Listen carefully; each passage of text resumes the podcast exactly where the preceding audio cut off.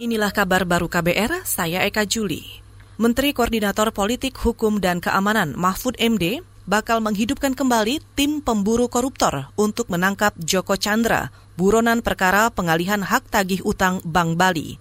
Tim ini terdiri dari pimpinan Polri, Kejaksaan, Kemenkumham dengan Kemenko Polhukam sebagai koordinatornya. Menurut Mahfud, tim tersebut dulunya dibentuk berdasarkan instruksi Presiden dan nantinya bisa diperpanjang payung hukum yang sudah pernah ada impresnya dulu, tapi kemudian impres ini kan waktu itu berlaku satu tahun, belum diperpanjang lagi. Kita akan coba perpanjang dan Kemenko Polhukam sudah punya instrumennya kalau itu diperpanjang langsung nyantol ke impres. Menko Polhukam Mahfud MD kemarin melakukan rapat koordinasi dengan kementerian lembaga khusus membahas perburuan Joko Chandra. Ia optimistis buronan Bank Bali itu bakal segera tertangkap. Joko Chandra diketahui lolos masuk ke Indonesia dan tidak terdeteksi oleh aparat penegak hukum pada 8 Juni lalu.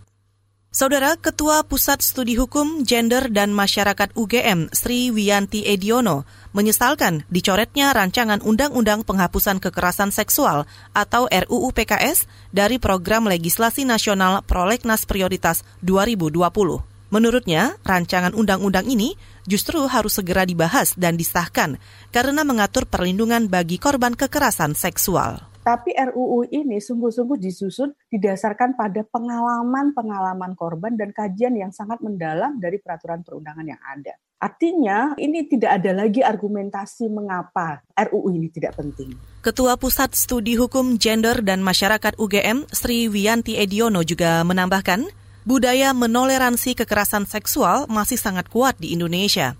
Hal itu, kata dia, yang menjadi faktor penghambat rancangan Undang-Undang PKS disahkan. Ditambah lagi, ada penolakan kuat dari kelompok yang mengatasnamakan agama. Mereka menganggap rancangan undang-undang ini adalah produk liberal karena mengusung kesetaraan gender. Kita ke berita olahraga. Liverpool menang 3-1 atas Brighton and Hove Albion dalam melanjutkan Liga Inggris di Stadion American Express Kamis dini hari tadi. Dari tiga gol The Reds, dua dicetak Mohamed Salah dan satu gol lain Alexis McAllister. Brighton memperkecil skor lewat tendangan volley Leandro Trossard. Di pertandingan lain, Manchester City mencukur Newcastle United 5-0 di Stadion Etihad. Gol The Citizens dicetak Gabriel Jesus, Riyad Mahrez, gol bunuh diri Federico Fernandez, David Silva, dan Rahim Sterling. Saudara demikian kabar baru, saya Eka Juli.